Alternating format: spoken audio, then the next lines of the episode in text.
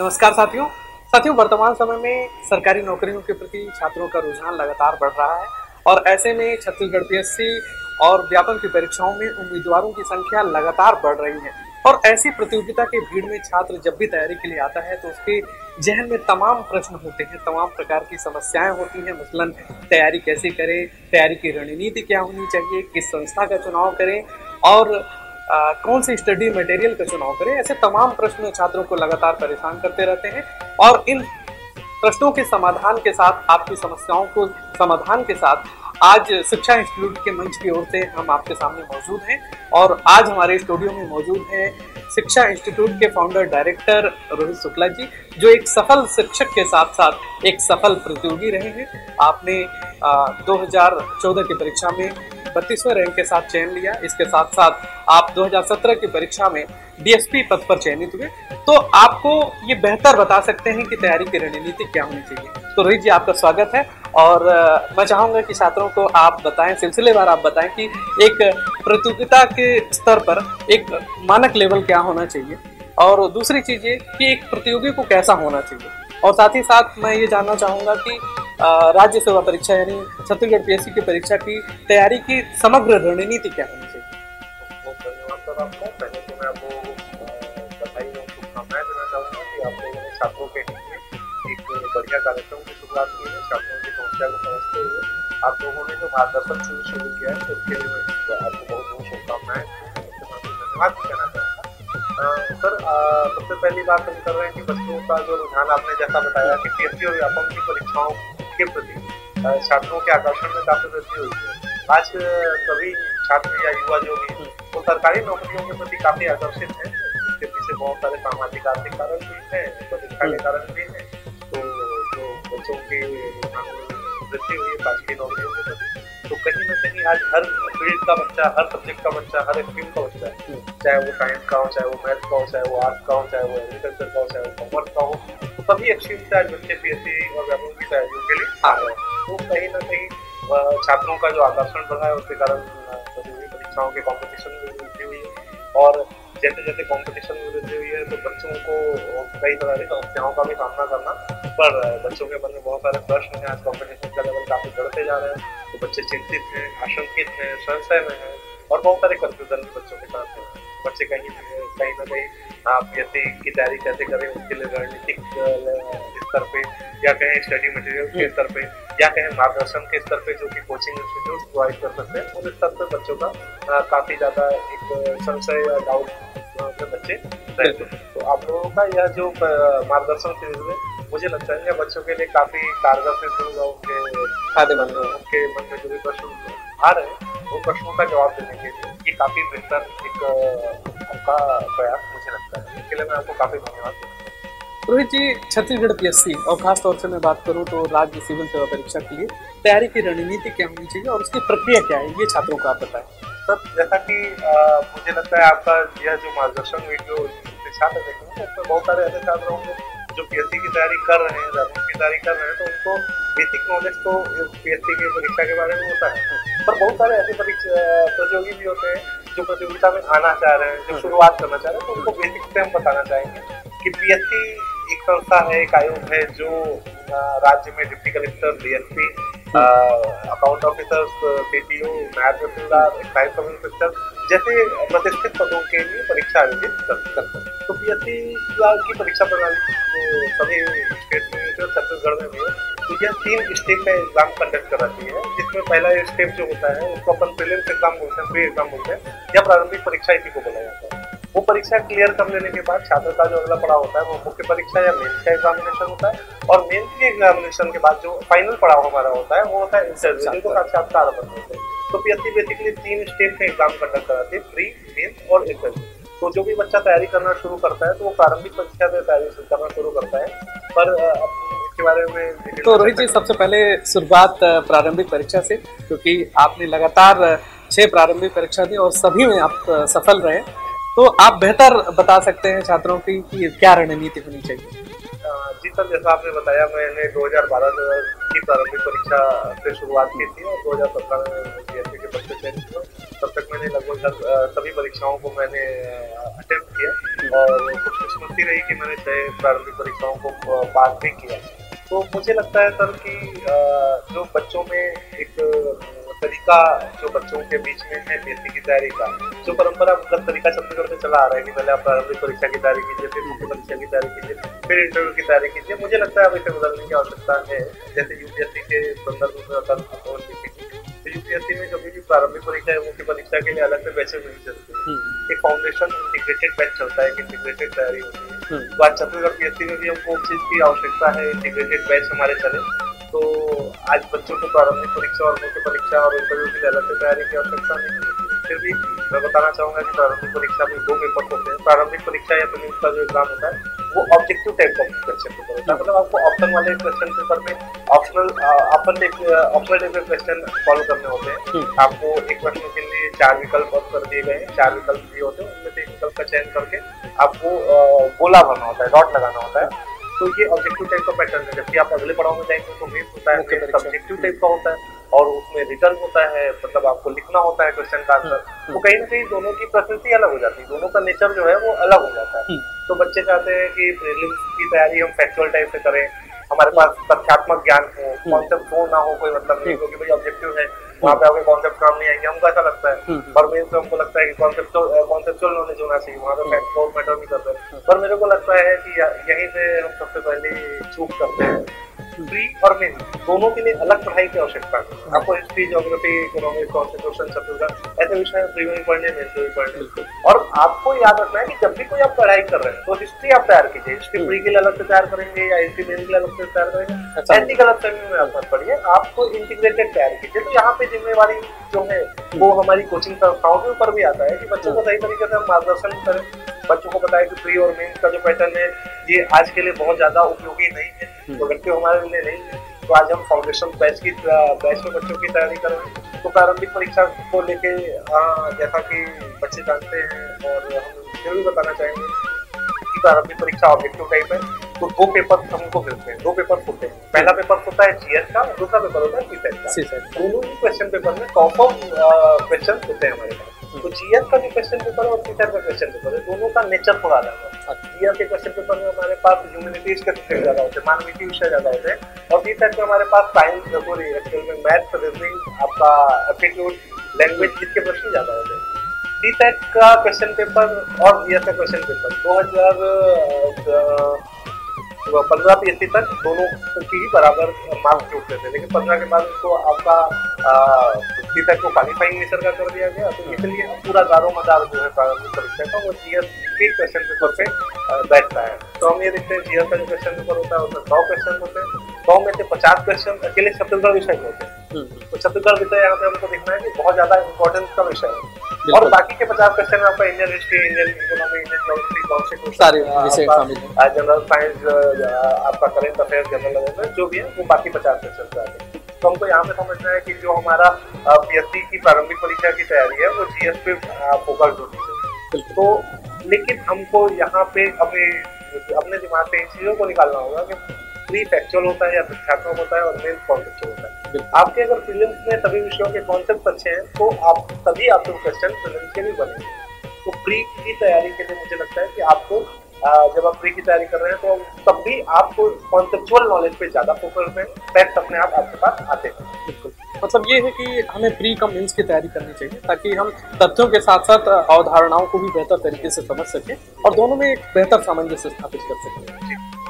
अब अगले चरण में हम आते हैं। अगले चरण में मुख्य परीक्षा के बारे में जानना चाहूँगा, क्योंकि लगातार आप, स्वाभाविक सी बात है कि आपने 6 प्रारंभिक परीक्षाओं में सफलता अर्जित की है, तो आपने 6 मुख्य परीक्षाएं भी दी हैं। तो आप एक बेहतर बता सकते हैं कि उसमें क्या रणनीति होनी चाहिए। आपके मार्क्स अच्छे रहे हैं, 2014 में मैंने देखा और 2017 में भी आपके अच्छे मार्क्स रहे हैं। आप अंडर 50 आपने रैंक लाया, तो आप बेहतर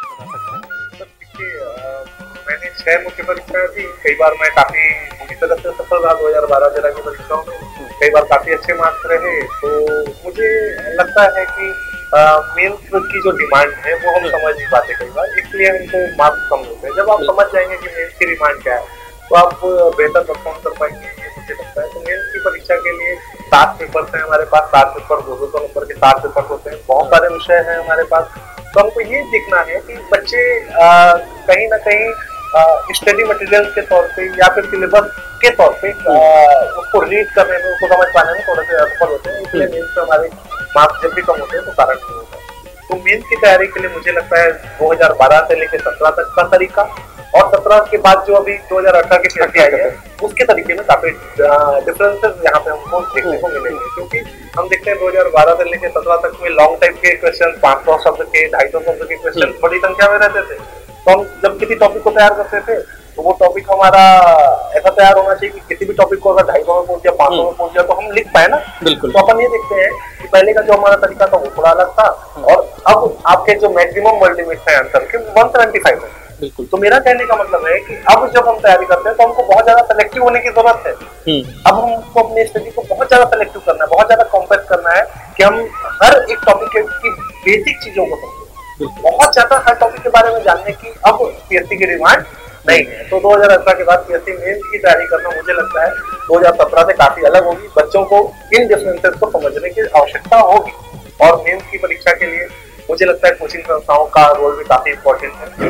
कोचिंग संस्थाओं को विशेष अतिथि के शिक्षकों का प्रबंध करते हुए अच्छे study material, compact study material, आपका सेलेक्टिव स्टडी मटेरियल प्रोवाइड करने चाहिए। आप अपने बच्चों को कोचिंग के माध्यम से सभी सब्जेक्ट के क्लास नोट्स बनवाइए, वो अपना सिनॉप्सिस उन चीजों में बनाते रहें और वही आपके जो क्लास नोट्स है सिनॉप्सिस को ही पढ़ के एग्जाम किया जाए। बहुत भारी भरकम टेक्स्ट बुक्स का, जैसे मैंने एक चीज देखी है कि हमारे छत्तीसगढ़ पीएससी में भी बच्चे संविधान पढ़ना है तो एम लक्ष्मीकांत की किताब से ही पढ़ते हैं, इकोनॉमिक्स पढ़ना है तो रमेश सिंह की किताब खरीद लेते हैं, ज्योग्राफी के लिए कुल्लर की किताब खरीद लेते हैं। मतलब जो यूपीएससी के लिए बेस्ट किताबें हैं उन किताबों को छत्तीसगढ़ का पीएससी का बच्चा भी उपयोग कर रहा है। तो मुझे लगता है ये मेरा मानना है और ये काफी अलग है लोगों से।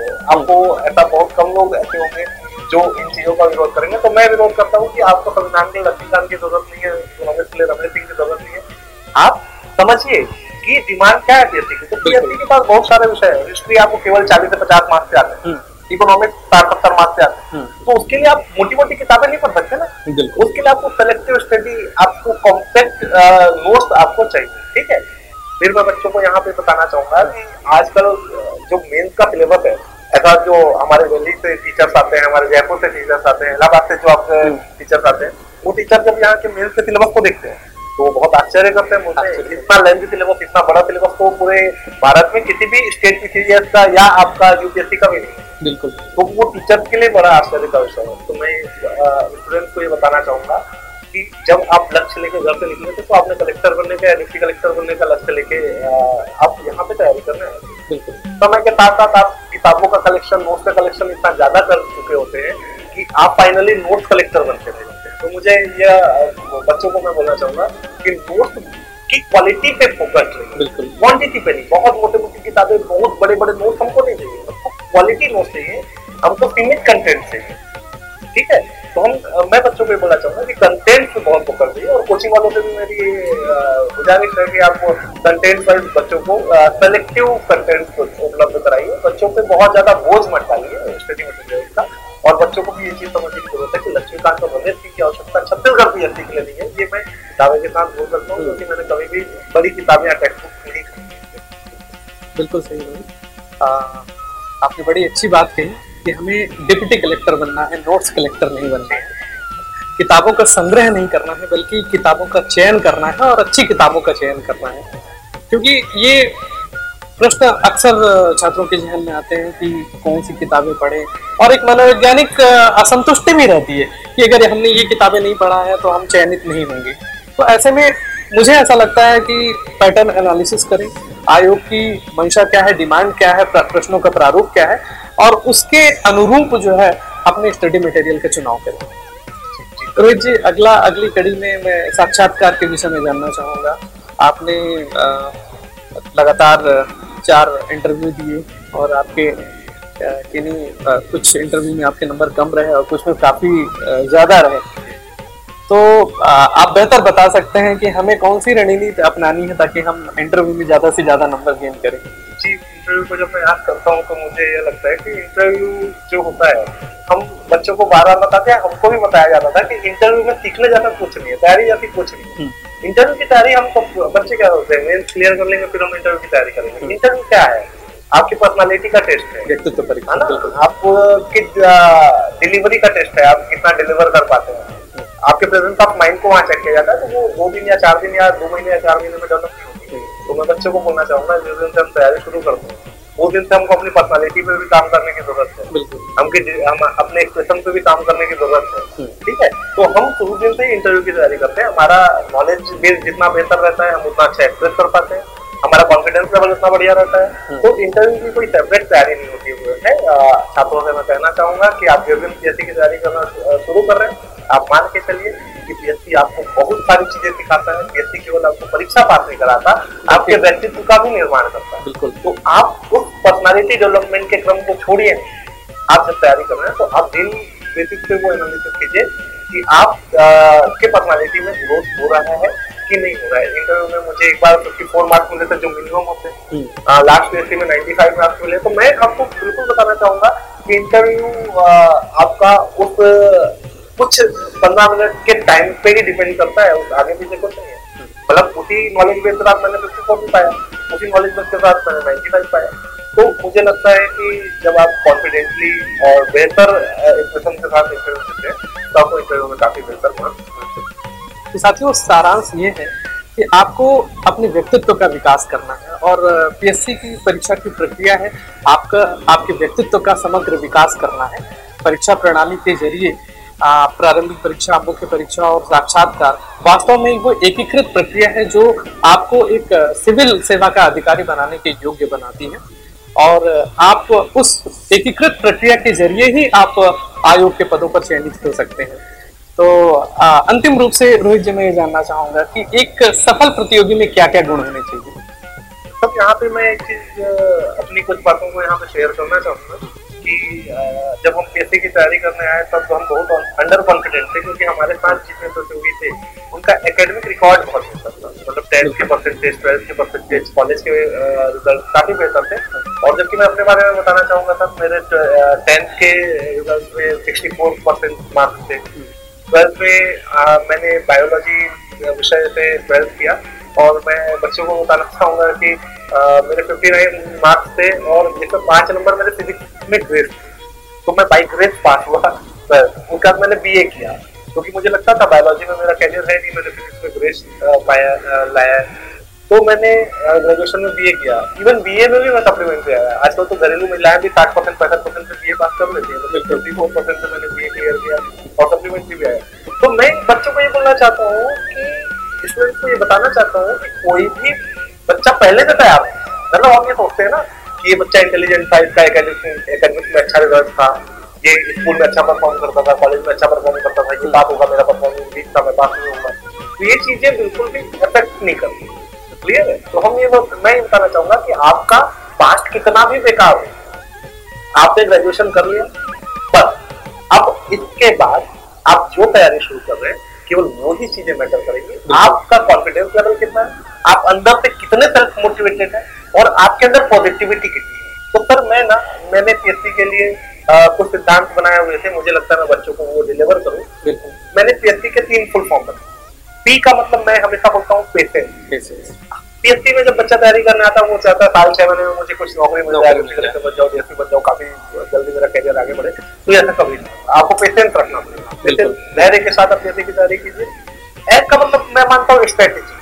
आपकी स्ट्रेटेजी के बिना आप पीएससी क्लियर नहीं कर सकते। आपकी कंप्लीट स्ट्रेटेजी होनी चाहिए, प्री मेंस इंटरव्यू तीनों के।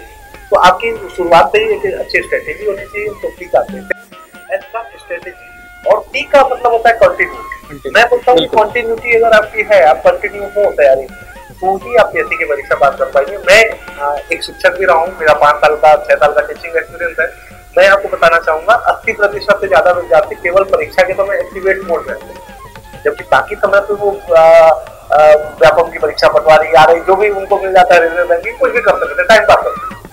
तो ये कंटिन्यूएशन अगर नहीं रहेगी, कंसिस्टेंसी नहीं रहेगी, तो पीएससी आपके लिए बहुत मुश्किल होगा। यदि आप इन 3 चीजों को, 3 फॉर्मूले को फॉलो करेंगे, पेशेंस रखिए, स्ट्रेटेजी बेहतर रखिए और कंसिस्टेंसी रखिए, ये तीन चीजें आप रखिए तो मुझे लगता है छात्रों कि आप कभी भी असफल नहीं होंगे। पॉजिटिविटी और आपका सेल्फ कॉन्फिडेंस जो है, आत्मविश्वास जो है, वो आपको बहुत आगे लेके जाएगा और बिल्कुल भी डरने की जरूरत नहीं है, भयभीत होने की जरूरत नहीं है, चिंता करने की जरूरत नहीं है। यदि आप अपनी तैयारी के प्रति सकारात्मक हैं, ईमानदार हैं, तो हो सकता है मेरी भले पर अंतिम रूप से आप असफल नहीं रहेंगे, ये मेरी पर्सनल गारंटी आपके लिए। पर हाँ, आप अपने प्रयासों में ईमानदार जरूर रहिए और आप लोगों को भी मैं सब इस आयोजन के लिए, इस मार्गदर्शन के लिए बहुत ज्यादा धन्यवाद देना चाहूंगा। हम इस तरीके की कुछ कंटेंट खोजते थे जब हम तैयारी के स्टेज में थे, हमको लगता था कोई सफल व्यक्ति हमको कुछ ऐसी गाइडलाइन करें, तो मुझे लगता है कि ये हजारों लाखों की संख्या में विद्यार्थियों के लिए लाभदायी होने वाली है, फ्रूटफुल होने वाली है। तो आप लोगों का यह प्रयास हजारों लाखों विद्यार्थियों के लिए काफी बेहतर होगा, इसके लिए मेरा आपको बहुत बहुत धन्यवाद। तो साथियों, रोहित सर के एकेडमिक रिकॉर्ड से और इनके संदेश से ये बात तो जाहिर है कि कुछ बच्चे जो अपने आप को कमज़ोर मानते हैं, जिनका एकेडमिक रिकॉर्ड सो कॉल्ड अच्छा नहीं रहा वे मानते हैं, या जो अपने आप को कमज़ोर मानते हैं, तो उनके लिए बेहतर संदेश है कि अगर आपके अंदर चाह है, इच्छा है, तो आप निश्चित रूप से बेहतर कर सकते हैं। जैसा कि रोहित सर ने कहा कि निरंतरता, लगातार मेहनत, आत्मविश्वास और धैर्य के साथ आप अपनी बेहतर रणनीति के साथ परीक्षा की तैयारी करें और आप निश्चित रूप से सफल होंगे और सफलता आपका इंतजार कर रही है। और अगले मार्गदर्शन क्रम में हम कुछ और बातों के साथ हाजिर होंगे। तब तक के लिए आप लोगों का बहुत बहुत धन्यवाद।